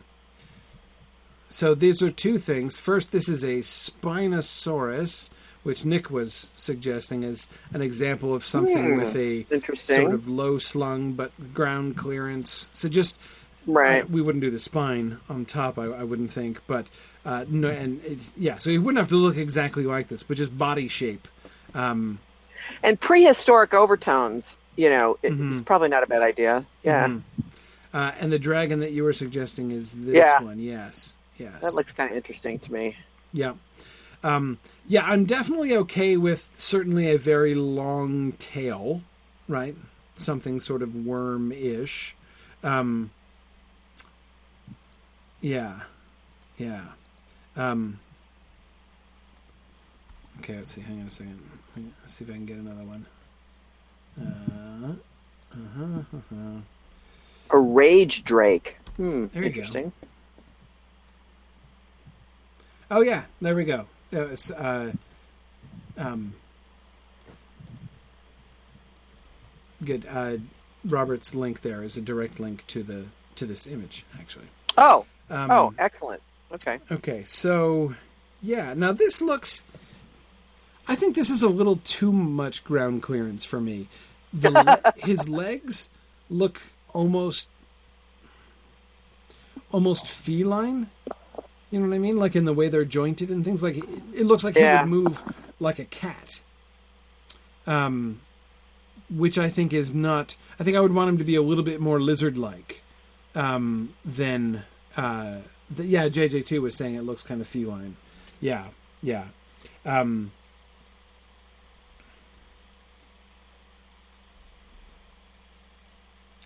okay, let's see. All right, all right, hang on, Nick. I'll try to get your Rage Drake in here, which looks. We may have to vote on dragons the way we vote on cast members. Oh yeah, there's the Rage Drake from D. Oh yeah. Okay. Yeah, yeah. Again, very feline, especially in the in the in the in, in the legs, especially. That's that's that's a little too much leg for me. Again, the whole th- this body type doesn't say reptile to me. It's it it the the the body plan here really looks more um more feline, I think. Um Now, this dude's front legs are a little, not quite. I'd, I'd like a little bit more leg than that. But but anyway, like I don't even know how well that dude stands uh, or walks on his little. On tippy toes. Yeah, it's a little. That's a little odd. Um, but um, but anyway, yeah, something like so. Like if his front legs were just a little bit longer, uh, you could definitely imagine something like this trotting along at a pretty good clip, right? But I don't think that he would be whip like fast with his body. Um, I could I could go for for a general body plan like this. I think body tending to be more sinuous and long, but not exactly snake. A little more bulk than pure snake. Um, legs such that he can hold himself up. It would have to be again. We have to imagine him with his front legs on one side of the chasm and his back legs on the other side of the chasm. As for how, um, as for how Glaurung, you know, comports himself in battle, um, I think he would be more tank than speed. Again, he can he he can move along, um, but I don't think he would be like sudden rush out of nowhere kind of attack. I think that he would be more the um uh I think that his role in battle would be more like a tank than um like yeah, something that's moving fast. Um, yeah. Um, Bree is offering to just live draw for us until we land on the design in our heads. Yeah, I don't know, something like that. Um, yeah, I, Chris, I, I would think he would be ground support for orc troops. So, like, Chris, what one of the, the one of the things that I imagine um, in the Dagor Bragollach, right? I can imagine lines of elves, right, shield and spear lined up and looking super impressive, right? Awesome armor and you know they're just like they are an impenetrable wall that like no orc is going to be able to break through. And then glaurung comes charging out of the flames and just busts through their line. Uh, you know he just comes through like a ram not like a sheep ram like a battering ram. And uh, and blows open a hole in their line and the orcs come pouring in after him. That's the kind of role that i can see him playing. Um, yeah. Well, Nick, I hear you. Uh, Nick wants something to distinguish their role from that of Balrogs and trolls. To me, Nick, the prime thing there is the fire breathing, right? The fire breathing gives him a kind of missile, uh, uh, um, you know, ranged effect that trolls certainly don't have, um, other than possibly throwing rocks, which is just not the same. Um, so, yes, Rachel, with his fire, he would be more like artillery, um, short range artillery, um, than like uh, than like cannon. Um, yeah. Now, Rhiannon and I agree with you. He well, all right. Hang on a second. I was about to agree with you, Rhiannon, but I want to pause for first. Um, does he does he grow? Is he a juvenile? Like really juvenile? How are we going to handle that? I guess because it honestly, it seems to me a little weird for Morgoth to be like, "Okay, Mister Recruit Maia, I'm gonna like put you in a baby lizard, and you'll grow up. Don't worry, you'll grow up, right?" Um, like that seems a little strange to do.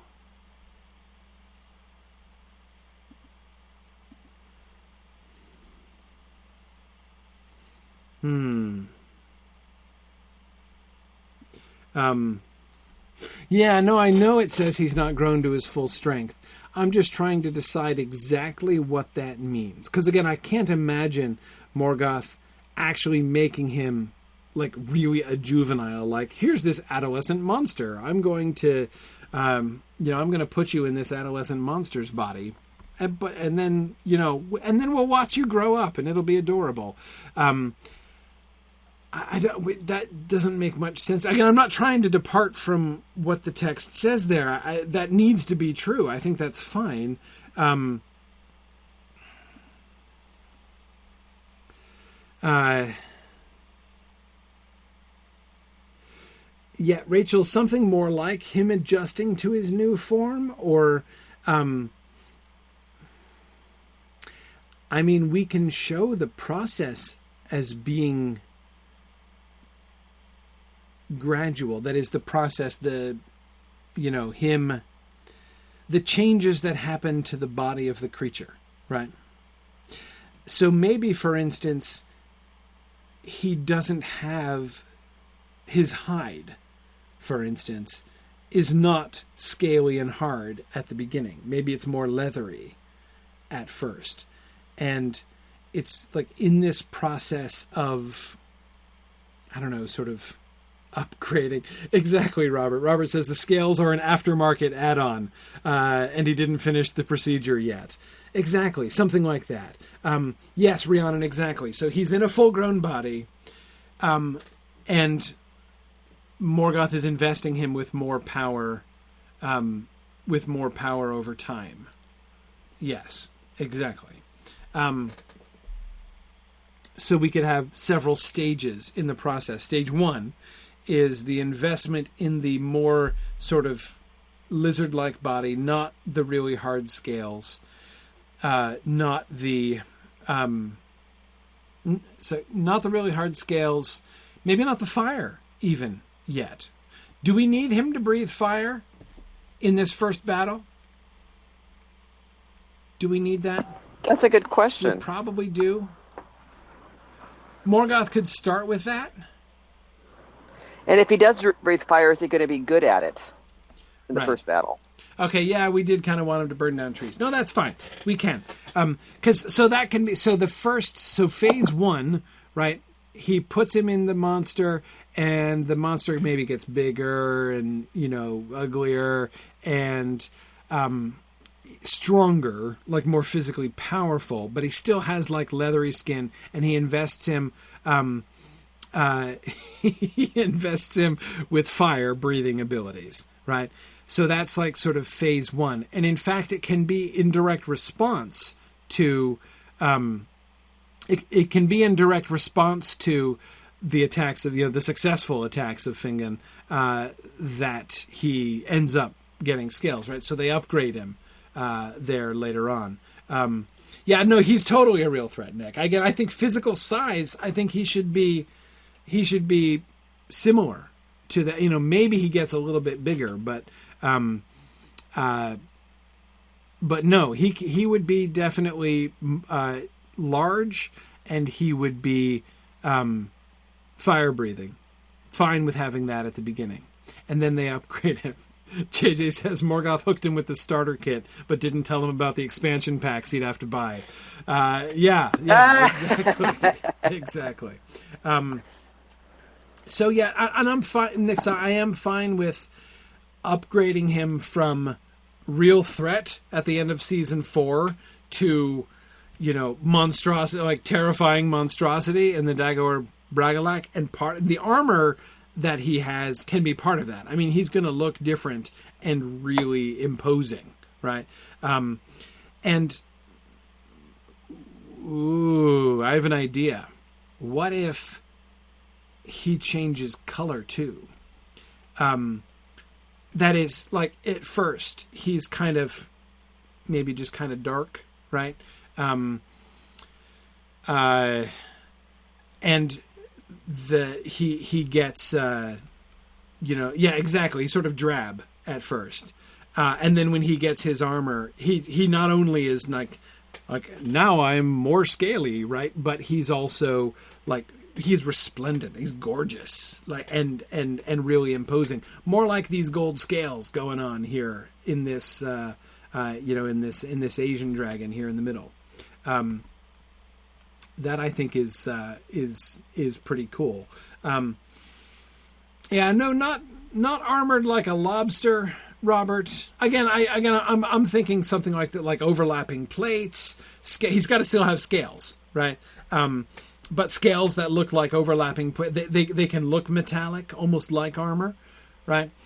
Um, and again, so when, you think about the language of the book, the language of the book does imply growth, right? Like he's getting older and growing up. And of course, we already have a parallel to that in Smaug, right? Who was just a young dragon and tender, right?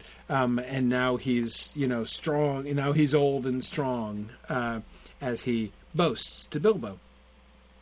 But Smaug had the advantage of actually being born or hatched or whatever dragons are done. Are they oviparous or viviparous? That's a good question. I, think, think- they're oviparous. You think they're oviparous?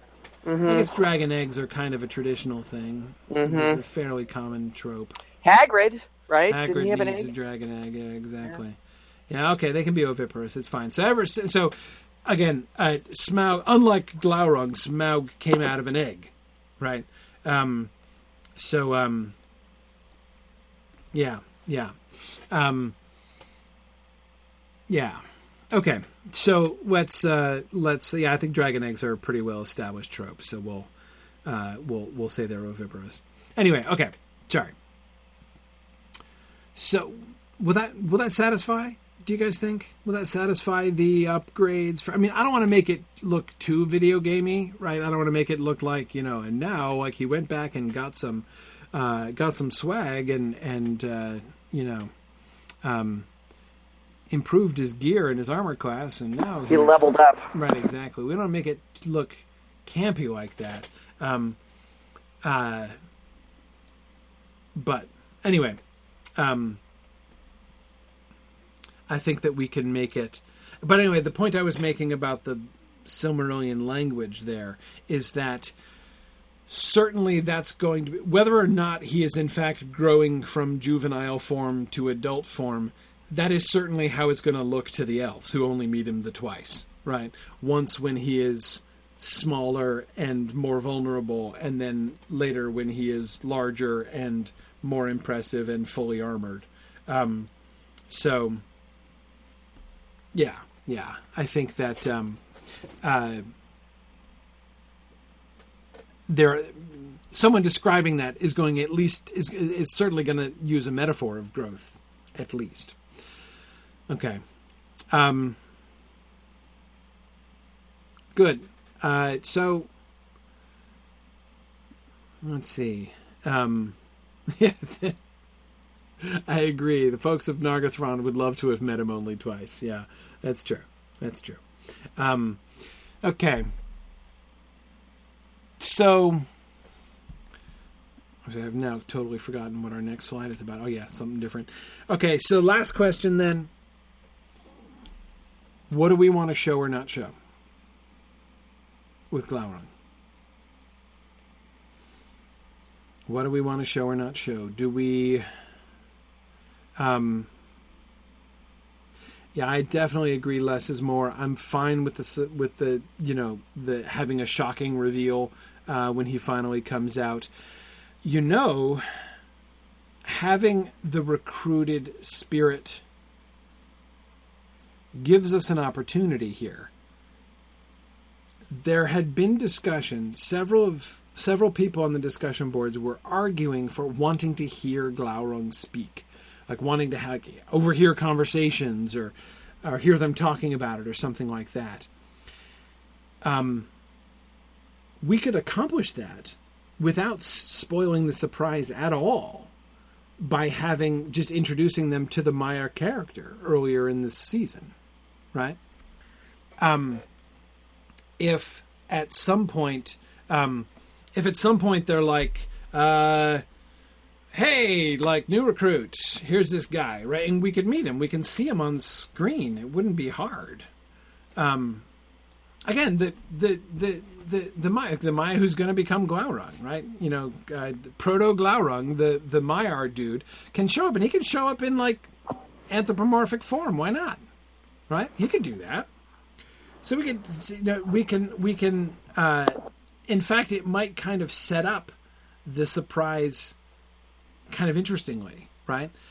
Morgoth could hint, right, that uh, there's a new, you know, that like there's this new weapon, like he had, there's this new ally that he is going to unleash upon the elves, and then we meet him, and he's not super impressive, right? Um, I don't know. Um, By the way, I know we already have one of these, but I honestly think the the, the person who who turns into Glaurung needs to be a ginger. Sauron's already a ginger. I know, I know. Yeah. But I'm Um, thinking fire, you know. No, see, no, he shouldn't be because he only gets the fire. What the shouldn't fire Oh, he gets the fire. Oh, okay. So he should maybe be a, like Keanu Reeves. That would be good. Not Keanu Reeves. not Keanu Reeves. Like Keanu Dark. Reeves, except not. In fact, Except not? Keanu Reeves. Oh, yeah, yeah, you're no fun. yeah. Um, uh, yeah. Now, Nick, I know you've already done the plots for all the earlier episodes, but like, you know, it's it's no big thing, right? To go back and like add the uh, add, add in stuff. You know there are rewrites. That's the way it rolls. Exactly. Yeah, we can be flexible with this. I, I don't know. I don't know. Anyway, whatever. The point is, what I'm saying is, I'm not necessarily advocating for this. What I am saying is, I remember there were lots of suggestions that people on the discussion board were making about like overheard conversations and like hints and foreshadowings of what was to come. And I think it would be kind of fool, uh, kind of cool, not fool, kind of cool uh, to have like we know that he is going to he know we know that Morgoth has a plan. We know that his plan involves the new guy, right? Whose name is not Glaurung yet, right? Um, it's something else, right? We get introduced to this guy, and and and and Morgoth is like, "It's okay, I've got a plan." and this guy is the plan. And the audience is going to be like, dude, what does this guy bring to the table, right? Why, you know, it'll be kind of mysterious and kind of, you know, we'll really be sort of wondering. And then, um, and then all of a sudden, wham! Right? You know, he come like the dragon comes on screen and breathes fire, and we're like, whoa, dude, okay. Um, so yeah, that's um, that's um, that I think would be cool, right? That would be that would be a way. All I'm saying is that's a way that we could kind of have our cake and eat it too, right? That is, we could both introduce Glaurung, you know, earlier to his reveal at the end without ruining the surprise of the reveal. So if we wanted to do that, that's a way that that could be done. That's what I'm saying. Um, yes, yes. Um, you're right, Nick. If we did that, it would be like the dragon was part of this season's plot arc. Yeah, it would almost look like that, or at least we could contrive to make it look like that. Now, I agree, as with Chris Graham, that you know, as uh, Tolkien fans, and even of course, further as uh, uh, people who are undertaking a creative project based in Tolkien's world, um, we we sh- we should really be good with retconning, right? You know, this is a thing we should be willing to be flexible about. Um, but anyway, okay. So that's the last suggestion I wanted to make about Glaurung. That I think that his character could be introduced that way and integrated. We we, we could we could work him into the um, the Angband subplot of the season in that fashion without giving anything away. That was always to me the biggest issue. Um, I didn't want to have too much, too many hints uh, you know, and and I thought it would be kind of a little much to have him just like speaking out of the darkness or something and never being seen until the end. That could be done, but I, I wasn't a really big fan of that. Um, but this would be a, a, way in which would be interesting because we we won't know the form in which he takes until the end. Okay, all right. Um, let me just run through a couple other things relatively quickly. We're going to end uh, soon but um, uh, naming of extras. Uh, so okay, so we've got some suggestions uh, for two important minor characters. Uh, Bard's wife. Uh, so there are lots of things here.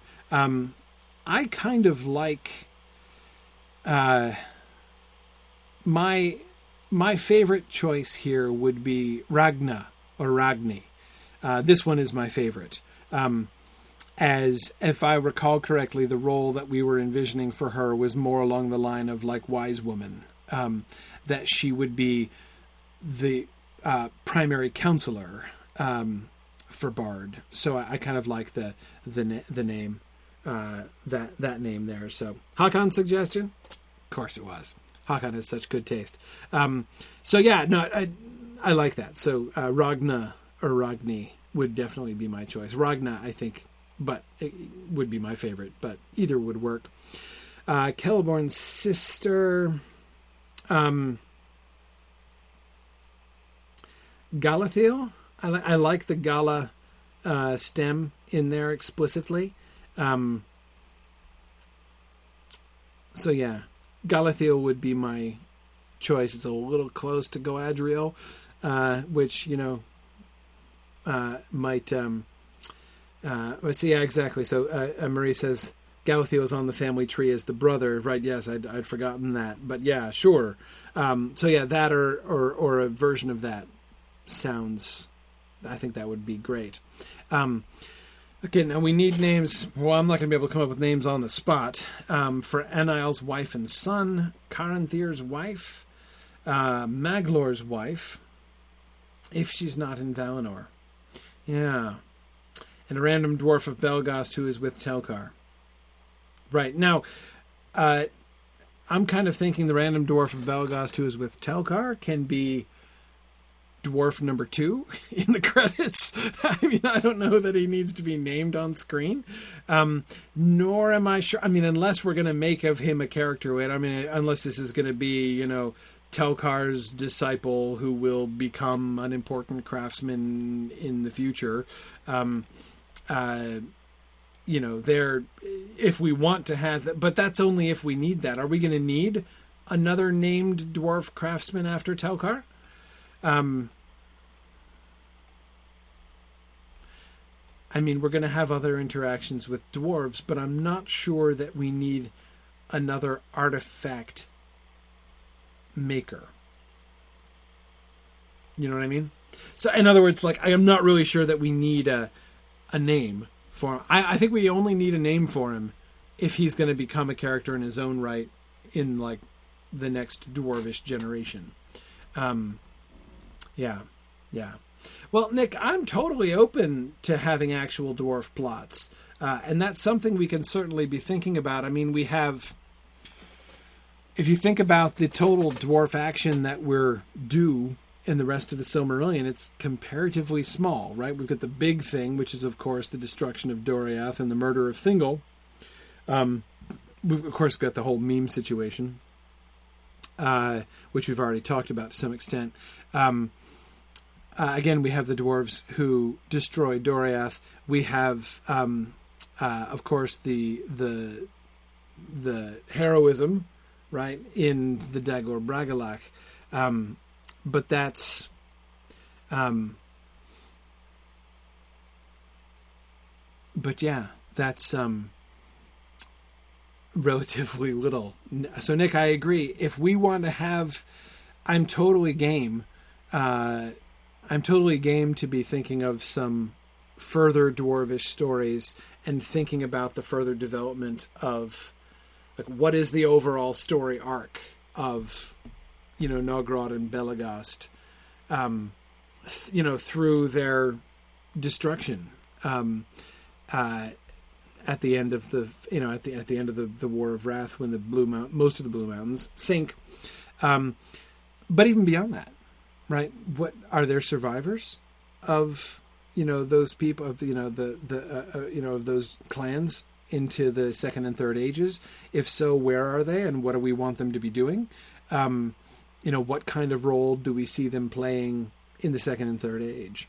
Um, yeah, no, no. So Nick, I'm totally game with thinking about that big picture for the for the the story of the dwarves of Nogrod and Belegost, um, so that we can be. I mean, I don't know that how much time we're going to have to like really develop uh, full new plot lines. I mean, it's it would be almost all completely off script again, apart from those few things. It seems to me the most important thing that we can do is kind of contextualize those few moments better. You could have a Um, bonus episode. It could be the Christmas special. the Christmas special. yeah, it would be like a bonus season, right? Um, Yeah, there you go. yeah, I don't know. Anyway, we'll, we'll, we'll, that we, that's certainly something we can talk about in season five uh, as we're moving forward. But um, yeah, yeah. Um, hey, Nick was suggesting we could split the Beren and Luthien season into two and counterpoint it with an elf dwarf romance. Yeah, everybody loves elf dwarf romances. That went over a treat last time. Uh, so, absolutely. I think that's uh, a great suggestion, Nick, and we should totally consider that. Okay, I'm done considering that. But anyway, uh, we can do something or other. Um, anyway, so I, again, I, I think, um, yeah, we can we can give him a name uh, if we want to. Again, if we're gonna have him become something, and I suppose I suppose we should uh, because Telchar is a really big deal. So, you know, if this dude who is with her um, in uh, you know in these episodes is her apprentice, um, you know, then uh, it, he will become a big deal in the next generation. Uh, you would think so. That would be fine. Again, I don't think it's an absolute necessity for season four. I don't think it need come up.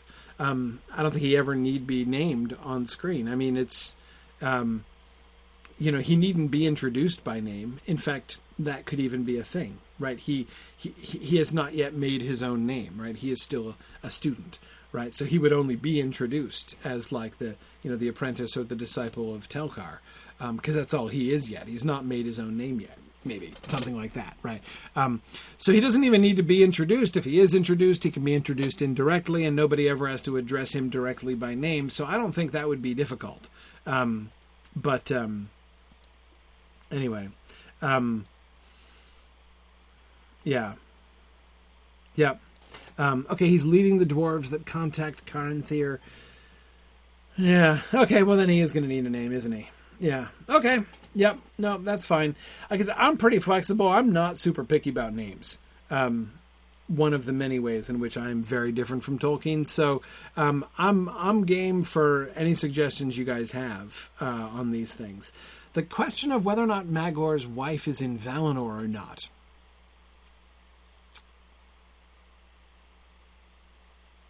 I like it. I like the idea of Maglor's wife, Maglor, you know, being separated from his wife. Just mostly because I, I, you know, that needs to be a thing that happens in more than one or two cases, right? Um, so, sure, yeah. I mean, I I think that there can be, you know, having Maglor as the more solitary and sort of melancholy character in this way, um, I think is fine. Now, again, I'm just this is me being completely extemporaneous about this. So if you guys have plans for Maglor's wife, if you really don't want her to be in Valinor, it's fine. Totally, I'm easily convincible on that point. Um, I have to admit, I, I, I'm just saying that I find the idea of Maglor being alone and melancholy a little bit attractive, but it's fine.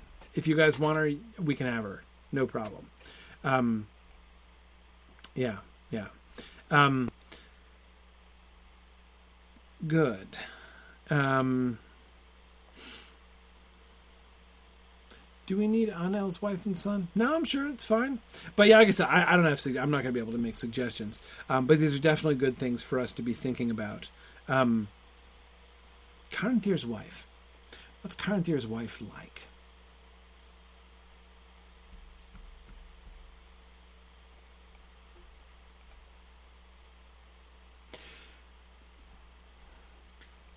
I would think she'd be one of two things, right? She would either be, um, yeah, long suffering, says Marie. Yeah, she would either be quiet, patient, and, you know, uh, you know, bossed around by her jerk of a husband, or, she, and I'm not saying she has to be weak, um, but again, so she could either be, you know, sort of that kind of. Um, that kind of just the quiet wife in the background, or she could be a really vocal character. But I would have to think if she were a vocal character, she would be almost as much of a jerk as Caranthir would.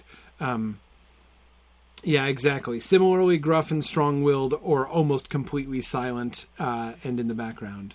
I would think, um, whichever you think works best uh, for Caranthir, uh, for Caranth- for the whole Caranthir's wife situation myself, I would I would incline towards long suffering. I mean, we can give her a cool story, um, like for instance, I would be totally down with a plan where we give where Caranthir's wife is this like quiet, shy, introverted, long suffering, you know, oppressed individual who at some point, some significant point down the road, just she's had it, right? Uh, and she stands up to Caranthir, walks out from Caranthir, opposes Caranthir. Um, uh,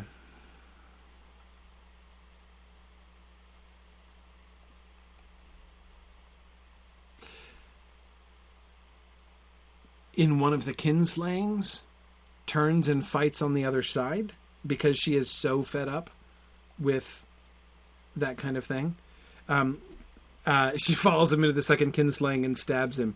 Nick, I was thinking of something a little more open than stabbing him in the back, but um, but yeah, I mean, we know that that we know that some of the Feanorians turned again. No, that was in the third one, at the uh, you know in, in, in the Bay of Balar, but still, um, have her be, you know, sort of meekly suffering in silence until the day that she stops meekly suffering in silence um, would be I think probably my vote for that's assertive, right? That would probably be my vote for Karin wife. Um,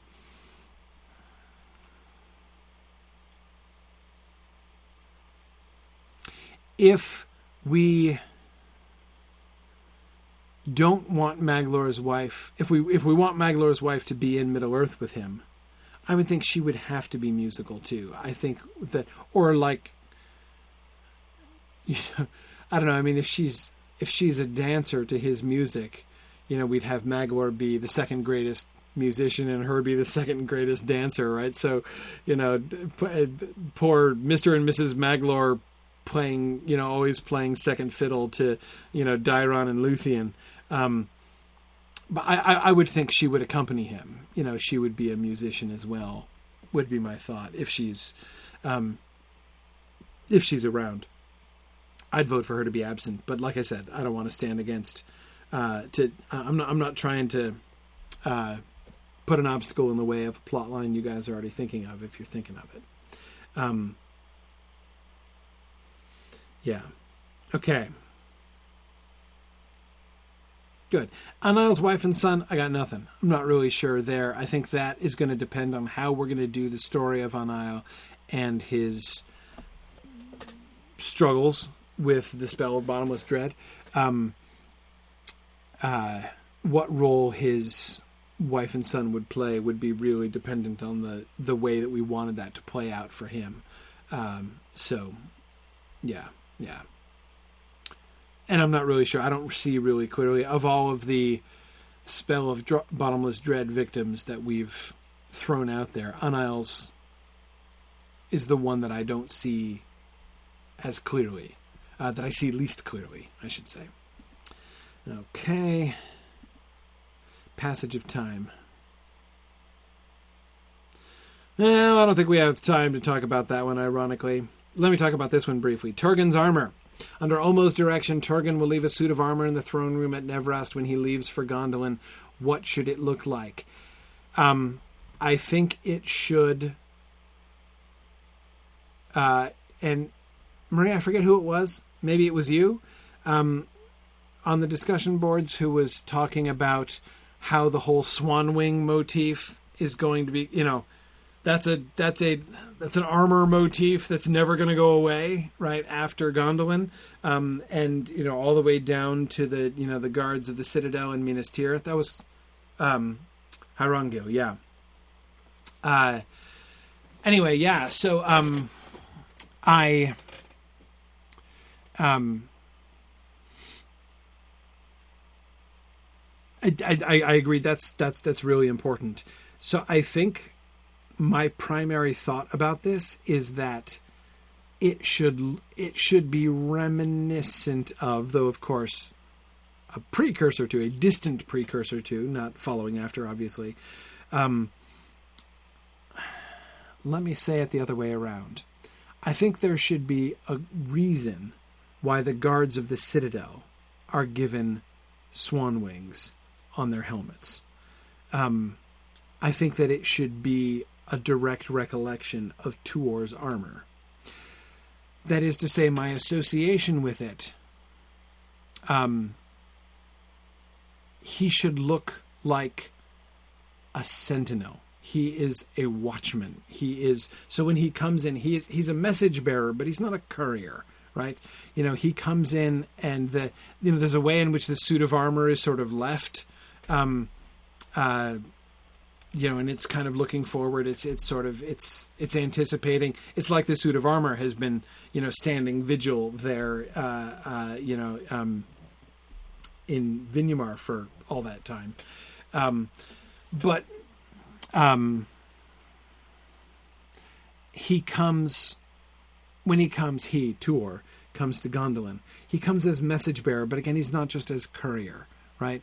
Um, he comes delivering a warning. He comes uh, announcing the danger that is uh, that is you know he it's I can feel a real confluence between the role of Tuor standing and delivering the message of Ulmo to Turgon, um, and you know the guards of the citadel being an echo of that same kind of move, right? so to me, that's the important, which means I don't think the armor needs to be like heavy duty plate mail, right? It should not be necessarily knightly. Exa- he shouldn't look like a knight in armor. I think when he's wearing it. Um, but uh, but it should be it should be like as I say the armor of uh, the armor of a sentinel, and I do think that it should have a swan motif, um, especially since think of the effect of that with the swans. Right, he's following the swans um, there, and so when he sees the swan wing on the armor that the swans led him to, is you know one of the fairly clear indicators that yeah this armor is for you. Uh, you should you're totally supposed to wear this. Um, so um, yeah yeah. Um, good. So that's my sense about that. Okay so passage time. we'll come back to the passage of time right let us suspend the passage of time uh, and we'll return to that uh, at another point um, uh, maybe we can talk about that at the beginning next time because when we're discussing episodes 11 and 12 it's going to begin to be relevant right? So maybe we can we can fold that into that discussion next time. On the subject of wix next time so we're going to have a little bit of a delay uh, because again we've got i've got a conflict in two weeks. So our next session will be three weeks from today on september 12th uh, Thursday, September 12th at 10 p.m. Eastern Time, and we're going to be discussing episodes 11 and 12. So, yes, we will have the building of Nargothrond and Gondolin, the character assassination of Norn. Wow, okay, tell me how you really feel about that. Um, the eviction of the petty dwarves, Thingol discovering Celeborn knew about the kinslayings. We've got high drama in uh, in Doriath and the with the engagement of Celeborn and Galadriel. That's the stuff that it's. Uh, that's the stuff that it, that it's all that it's all going to have. Um, oh, Rhiannon, I love the idea of the um, the armor of Tuor having an emerald upon its breast. Love that. Love that. Yeah. Um, yeah, let's make that happen. And on his breast an emerald. Love the idea. Um, cool. Yes. Um, we should be remembering it. Um, so just as we should be recalling Tuor's armor when we see the guards of the citadel in Minas Tirith, we should also be recalling Tuor's armor when we see Aragorn with his Elessar. Right? Um, okay, cool. Awesome. Uh, very good. So, thanks everybody for joining us tonight. We will be back in three weeks on September 12th at 10 p.m. Eastern Time. Thanks everybody for joining us, and I will say as always, thanks for listening and Godspeed.